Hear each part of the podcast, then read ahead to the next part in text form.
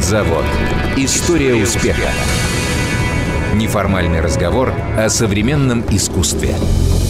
Ведущая Софья Троценко, основательница Центра современного искусства «Винзавод». Добрый день. И сегодня у меня в эфире а, человек, биография которого заняла две печатные страницы текста. Даже не биография, а достижение. Я бы хотела представить а, Сергея Кузнецова, главного архитектора Москвы. Но мне он интересен именно как личность. Я бы хотела сегодня поговорить о его творческих и профессиональных достижениях. Достаточно рано Сергей начал профессиональную практику, а с 2006 года а, стал руководящим партнером бюро «Спич» а, Чобан и Кузнецов, соучредитель архитектурного журнала, а трижды представлял Россию на Венецианской биеннале. А с 2012 года назначен на должность главного архитектора Москвы вообще является архитектором, художником, куратором и коллекционером. Сергей, добрый день. Добрый день. Ну вот четырежды вы мне показываете, что четырежды представлял... Я уже думал, мне даже можно ничего не говорить за весь эфир, потому что такой подробный рассказ. Это еще не подробно, это я постаралась как можно более сжато представить твою биографию, иначе действительно это заняло бы очень много времени. Но мне хотелось бы поговорить сегодня о тебе как о личности. А вот э, ты в каком-то интервью говорил, что ты вообще не планировал э, быть главным архитектором Москвы. А кем ты планировал быть? Ой, главным точно я не планировал, потому что, мне кажется, такое вообще невозможно планировать. Это же не, ну, как бы какая-то такая понятная цель для достижения, скажем, да, когда ты, типа, поступить в институт. Это же уникальная должность, на которую я, честно говоря, до сих пор не понимаю, как попадать и как можно. Это, мне кажется, набор случайностей какой-то, что я здесь оказался. Но я действительно и архитектором, прям честно сказать, когда-то еще и не планировал быть, даже учась в институте не то что главным, а просто архитектором. Для меня это было не очевидно, что э, надо становиться им после института. Э, я поступал в Мархи, очень хотел в Мархи поступить, прям мечта у меня была. Э, главное, что меня там привлекало, что там очень э, крутая школа рисунка академического. И мне очень хотелось, э, я всю жизнь рисую, а, думал, что я буду художником или там, художником-мультипликатором, что-то такое с искусством, но я понимал четко, что мне сначала надо научиться круто рисовать. Вот школа, как в Мархи, мне очень нравилась. И я старался туда поступить. Первый год не поступил, только со второго раза смог. И э, первые пару лет я так, в общем, э, для себя не формулировал, что я вот сейчас учусь на архитектора, и я буду архитектором. Это, это для меня сложилось более очевидно в курсе на третьем примерно, когда я все-таки распробовал э, немножко, что это сама по себе крутая очень профессия, и действительно мне хочется именно этим заниматься дальше. А что стало поворотным моментом? Какая-то встреча или событие? Что, что так тебя у нас, э, в общем, можно сказать, да, у нас же там в Мархи такая система, что ты после первых двух э, курсов, э, там есть факультет общей подготовки, дальше факультет специальной подготовки. После двух курсов происходит перераспределение к другим преподавателям. Да, у меня были классные преподаватели, у меня вообще все были классные преподаватели в Мархи, честно говоря, там огромное количество, и многие, кстати, до сих пор там работают. Я вот на 1 сентября каждый год в Мархи и вижу эти лица, и прям радуюсь. Все еще не могу привыкнуть, что я не как студент туда прихожу. Но у нас, я помню, что с третьего курса как раз, э, когда началась специальная подготовка, более проектная такая, и я был в группе у Шуриктора с Великановым, такие архитекторы, очень много сделавшие работ с театрами э, наши, в общем, знаменитые даже, можно сказать, архитекторы. И да, как-то очень они были такие э, харизматичные люди, которые умели, на мой взгляд, именно уже не просто любовь к этой атмосфере студенческой, к познанию, скажем так, вхождению в этот вот мир архитектуры, а именно уже очень так к практике привязаться, что вот есть здание, у него есть своя природа, структура, ее интересно понимать, интересно сочинять. И да, вот, в общем, я могу сказать, что они на меня а, в плане То есть твои мастера, да? Да, да, да, да. Они очень повлияли, то есть я, в общем, под этим влиянием, я думаю, уже так сформировался, хотя сказать, что у меня на первых курсах были преподаватели какие-то не такие, не могу, были прекраснейшие преподаватели, супер, и я с удовольствием провел там первые два года. Ну вот это про роль а, педагога в личности а, каждого профессионала. А скажи, а, есть ли у тебя преподавательский опыт? Преподаешь ли ты или планируешь ли преподавать? Вот такого выраженного, чтобы я регулярно кого-то чему-то учил, нету. Хотя у меня э, довольно широкий опыт разных выступлений, публичных каких-то лекций, мастер-классов. Я не знаю, можно ли это отнести к преподавательскому опыту, не знаю, я рисую довольно регулярно, э, ну, то, что называется демо, когда много людей это смотрит, задают вопросы. И это, в общем, некий обучающий процесс, потому что я комментирую, рассказываю, и люди, очевидно, чему-то учатся. Да, это вот в пандемию, когда был коронавирус, там это онлайн начали такой проект вести, с тех пор было много и офлайн встреч. Вот, в общем, ну да, со студентами по архитектурной линии тоже это плюс-минус регулярно происходит, ну, теперь уже в пределах России, но это, наверное, то, что можно отнести к преподавательскому опыту. Ну, вот. то есть такого, чтобы вот стать мастером ну, это, да. для своих я, я учеников, считаю, что пока это не, что нет. Да, да, это не тема мастерства, да, не тема, когда ты берешь и кого-то воспитываешь. Хотя я считаю то, что как бы практика такая рабочая, обычная, э, то, что было у меня в бюро в архитектурном, то, что сейчас есть, вот уже сейчас недавно исполнилось 10 лет, как я главный архитектор Москвы, и ты работаешь с командой. В общем, я считаю, что для большого количества людей э, совместная работа становится, конечно, и персональной школой профессиональной в том числе. И я думаю, что это тоже, в общем, где-то... Ну, я сам учусь каждый день чему-то, да, и у меня масса учителей в этом плане, да, они даже, может, не знают, что они мои учителя. Вот, так что у меня немножко такое отношение к образованию, что э, главенствующая роль в образовании на самом деле у самого учащегося. Да? Тот, кто учится, тот и главный. И он должен просто отовсюду все брать, а учитель может и не знать даже, что он учитель. Его дело правильно делать какие-то вещи. Сейчас идет большой тренд на самообразование. Особенно он актуален стал в период пандемии, да, когда мы все э, были закрыты от э, офлайн встреч и э, образовательных программ. А вообще и критики много академического образования. Вот ты считаешь для профессии архитектор а базовое академическое образование, ну вот то, которое есть в России, оно по-прежнему актуально? А я не очень вижу, как еще попасть в профессию, если честно. А, то есть, скажем так, э, я уверен, что человек может стать архитектором, не пройдя ну, такую квалифицированную профессиональную школу. Такое возможно. Это сложный, редкий, единичный путь, но есть примеры, э, есть Тадаванда, Прицкерский лауреат, э, известный случай, что не учился на архитектора, хотя преподает тоже.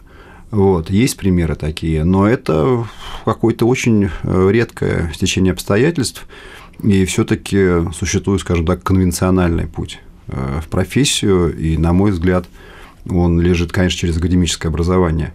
Э, Причем я уверен, что все еще у меня есть много контактов и опытов с разными школами архитектурными мировыми, и есть чем сравнить, и все-таки я бы сказал, что как я, по крайней мере, вспоминаю свой опыт, э, школа наша, отечественная, например, Московский архитектурный институт наш родной, вполне себе, скажем так, интересный вуз и, безусловно, возможный вуз для получения полноценного профессионального образования и полноценной любого уровня высоты, скажем так, полета карьеры в архитектуре. э, однозначно. То есть там зависит много, безусловно, как и везде, от э, самого конкретного человека, который учится и который должен быть мотивирован и энергичен, чтобы э, карьеру свою строить. Но то, что ВУЗ, в общем, даст достаточно тебе, чтобы тебя вооружить э, для дальнейшей работы, это точно.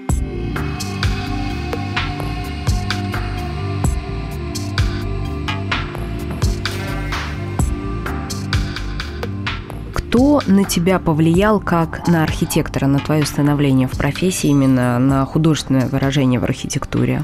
Ну, это огромное количество, конечно, э, мастеров и прошлых, и современных из людей таких э, как бы осязаемо близких, ну, начинаем там, по порядку, да, понятно, что это преподаватели в Мархе, конечно, повлияли, потому что ты учишься, ты еще фактически ребенок, и в тебя то, что вкладывается, это э, серьезно. Ну, Виктор Шулихтер и Александр Великанов, вот я уже упомянул, да, преподаватели своих.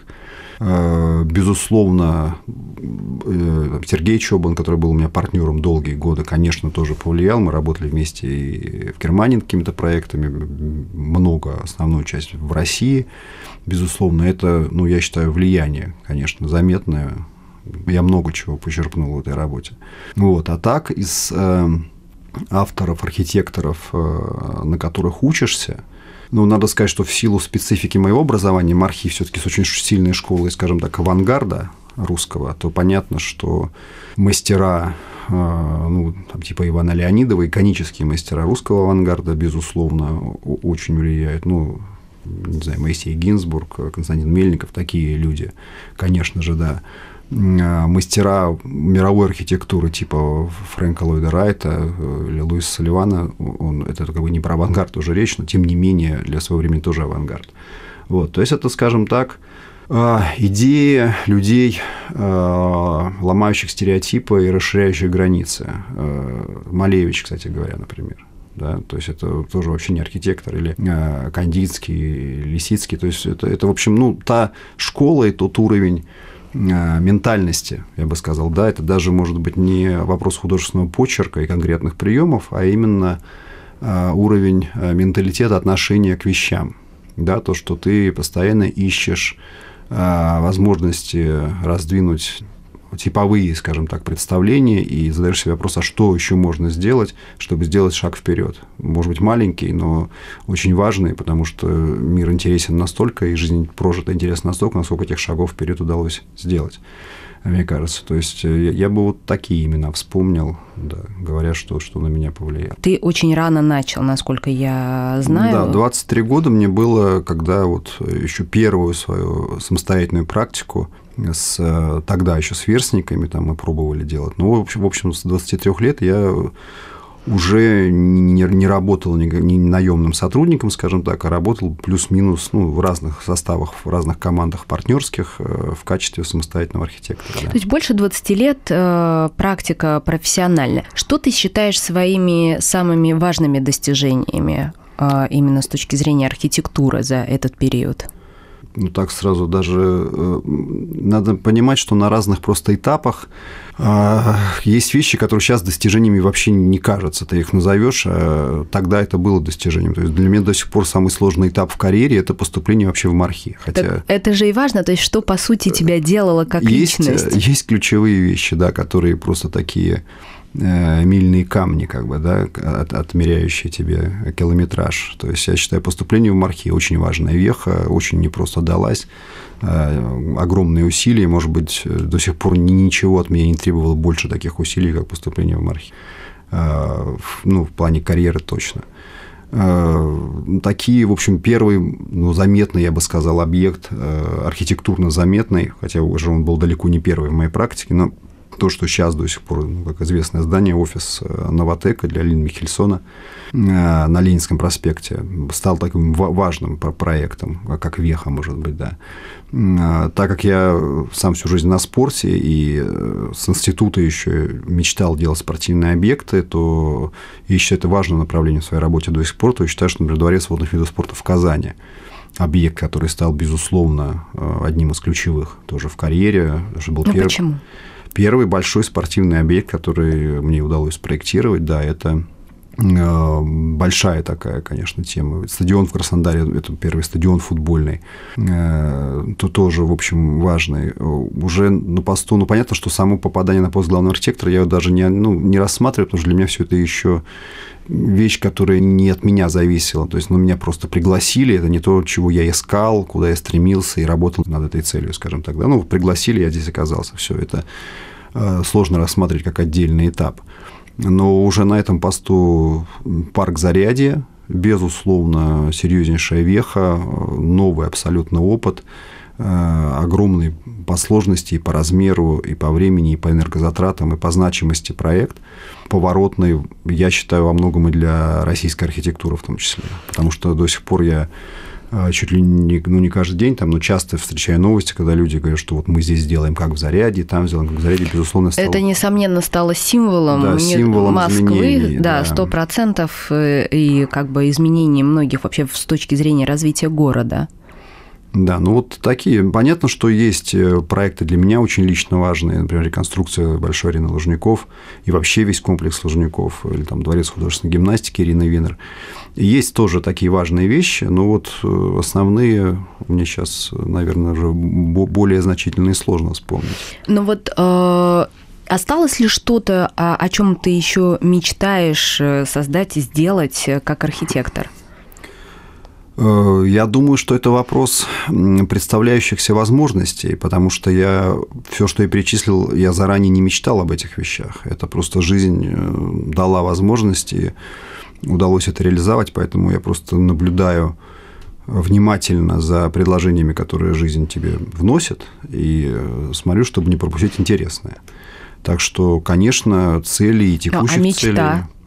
Нету, вот не могу сформулировать мечту какую-то, не могу сказать, что существует какая-то мечта, чтобы хотелось бы, я не знаю, что. Не, не могу сказать, нету такого. Э, то есть э, ближайшие проекты, Вообще, с вами вот э, я же диссертацию защитил, да, год назад в Мархи, там полтора уже года назад, и почерпнул для себя подтверждение своего отношения к профессии вообще, скажем так, когда тема размышления о будущем должна, на мой взгляд, неизбежно уступить место э, теме работы над актуальным, над текущим, потому что э, развитие Москвы говорит нам о чем, что чем больше люди жили сегодняшним днем и постарались всю свою энергию и силы вложить э, в конкретные проекты, тем лучше этот период для развития города как только люди массово уходили э, в тему генплана на через 30 лет, и давайте... Э, Футурологию. Да, звучало ну, очень круто, как можно не думать о будущем, сейчас мы срочно начнем думать. То есть звучит так, что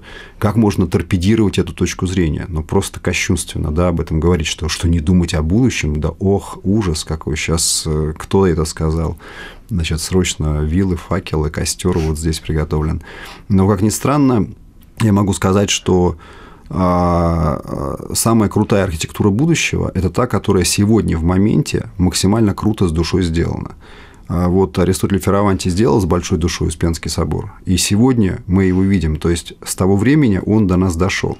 И тогда в Москве 15 века это была архитектура будущего, потому что она спустя 600 лет здесь стоит, э, в прямом смысле, в будущем оказавшись. Да, а все, что ну, не такого качества, давно уже уничтожено и, и не случилось. Поэтому я считаю, что город будущего делается сегодня. А появилось за последние 10 лет в Москве что-то, что вот останется а, в будущем так же, как произведение У нас э, Аристотеля? Вот 4 сентября только закончилась выставка Музея архитектуры «Москва реальная» именно на эту тему.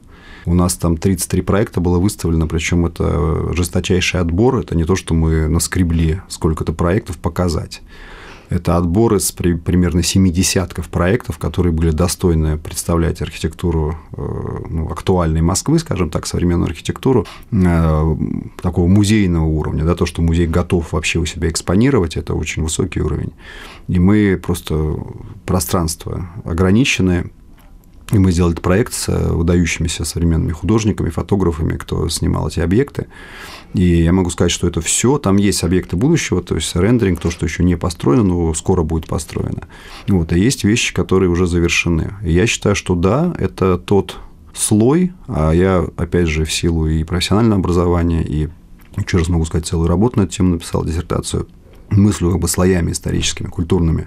Я считаю, все-таки наша основная миссия как поколение – это создать самобытный слой нашего здесь э, существования. Не пытаться чей-то нарастить, или э, изображать э, какой-то чужой, не знаю, копировать какие-то города или что-то в таком духе, а придумать самобытный свой слой сегодняшней современной Москвы, актуальной вот этого времени. И на мой взгляд, то, что вот за эти 10 лет появилось, про это была выставка, это вполне себе уже претендует таким культурным слоем быть. Ну, пару примеров, потому что я думаю, что вряд ли э, наши слушатели все э, имели возможность побывать на этой выставке. Э, примеров у нас сейчас достраивается, например, там здание Роскосмоса, строится целая территория большая, несколько больших территорий, например, там ЗИЛ, да, это вполне себе целый большой район, который характеризует э, подход архитектуры, там масса э, актуальных московских архитекторов поработала. Э, большая стройка в Мневниках идет, то есть даже если брать большими территориями, Московская Сити. То есть глобальные территориальные изменения, а, которые формируют это современные... от общего к частному, да, то есть город же ну, заметен большими территориями, в пределах них возникают отдельные объекты. Вот, или там Сколково, э, ну, Рублево-Архангельск, там не было проектов, правда, на выставке, но неважно, это тоже перспективная некая территория. Вот, то есть э, очень, очень много, даже мне, честно говоря, сложно перечислять, даже не знаю, с чего начать.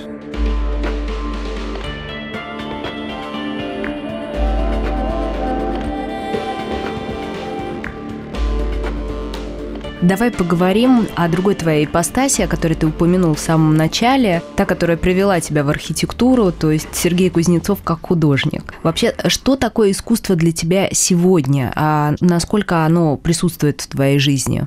Искусство присутствует постоянно. Я занимаюсь им совершенно на профессиональной основе, то есть это а, вообще ну, просто мне агрессивно не нравится слово хобби.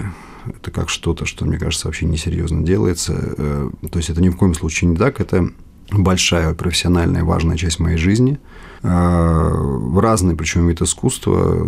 Сейчас э, готовим большой проект э, в Третьяковку, но это изобразительное искусство, это графика, большой формат. Вот. Но есть такие проекты, как «Русское идеальное», например, которые в том году мы открывали в Николу Ленивце. Это, в общем, арт-объект, хотя он, он такой архитектурный, но это все таки больше именно арт-объект. Это не архитектура, выполненная с функцией дизайн для этой функции. Это, в общем, действительно некое высказывание художественное. Были опыты в театре, Э, были опыты, которые уже упоминались, выставочного дизайна, скажем так, да, биеннале Венецианск. Ну, ну, хобби сложно назвать то, что уже представлено в нескольких музеях. Скажи, э, Сергей Кузнецов как график, вот э, в каком объеме это сейчас занимает твое время и твои творческие планы в этом направлении? У меня большой план по подготовке. То есть проект, который мы сочинили для Третьяковской галереи, он полностью создается с нуля, то есть это не выставка готовых работ, это придуманный проект, который должен быть создан в течение года. И регулярно я занимаюсь созданием этих э, больших работ э, туда. То есть это надо понимать, ну, ежедневной практикой это, конечно, не назовешь, но это как минимум еженедельная, да, то есть в недельном цикле обязательно есть время для этой работы. И да, это много времени, много усилий, и это такая серьезная инвестиция, конечно, Э, жизненных сил, скажем так, происходит. Поэтому я верю, что проект удастся. Столько, сколько я трачу сейчас э, усилий на этот проект, вообще даже не помню, на, на что столько их тратилось. Но тем не менее это доставляет тебе удовольствие все-таки. Безусловно, иначе вообще. Это же э, я очень счастливый вообще человек в том плане, что я могу сейчас уже, вот сейчас мне 45 лет исполнилось в этом году, и я, я считаю, достиг того э, уровня развития э, карьерного, профессионального, что я, к счастью, могу позволить себе заниматься только теми проектами, которые мне доставляют удовольствие искренне. Это прям огромное счастье, я считаю, главное счастье жизни, когда то, что ты делаешь как бы по работе, мне даже слово «работа» неловко произносить в отношении того, чем я занимаюсь. Вот. Э, э, это просто действительно сплошной такой кайф, именины сердца. Это с удовольствием за каждой задачей прикасаешься, как какой-то радости. Это очень ценно, да, я, в общем, всю жизнь, сколько себя помню, к этому стремился и считаю, что цель э, достигнута. Замечательно. Спасибо большое, Сергей. Успехов во всех начинаниях творческих. Спасибо. Заводская афиша. С 29 по 31 октября ЦСИ «Винзавод» и фестиваль «Территория Китс» запускают стрит-арт-лабораторию для подростков от 12 до 16 лет. Три дня под руководством художников и театральных педагогов участники создадут собственное произведение. Программа разделена на три направления – граффити, стикер-арт, инсталляция – по итогу состоится выставка произведений. В воскресенье 30 октября в 15.00 художник мастерских винзавода Миша Рубанков проведет творческий мастер-класс и поделится своей техникой создания алфавита. Все участники попробуют создать собственный акварельный алфавит. Продолжаются выставки в галереях ЦСИ «Винзавод». 11 экспозиций от ведущих современных авторов. Вход в галереи свободный – Просьба уточнять время работы по телефону галереи. Биеннале «Артмосфера» принимает заявки от художников и художественных сообществ до 23 ноября включительно. Биеннале пройдет в 2023 году и выйдет за пределы Центра современного искусства «Винзавод» на территорию Басманного района. Дополнительная информация о проектах ЦСИ «Винзавод», адреса, телефоны и стоимости программ уточняйте на сайте www.vinzavod.ru. История успеха. Совместный проект «Радиокультура» и благотворительного фонда поддержки развития искусства «Винзавод».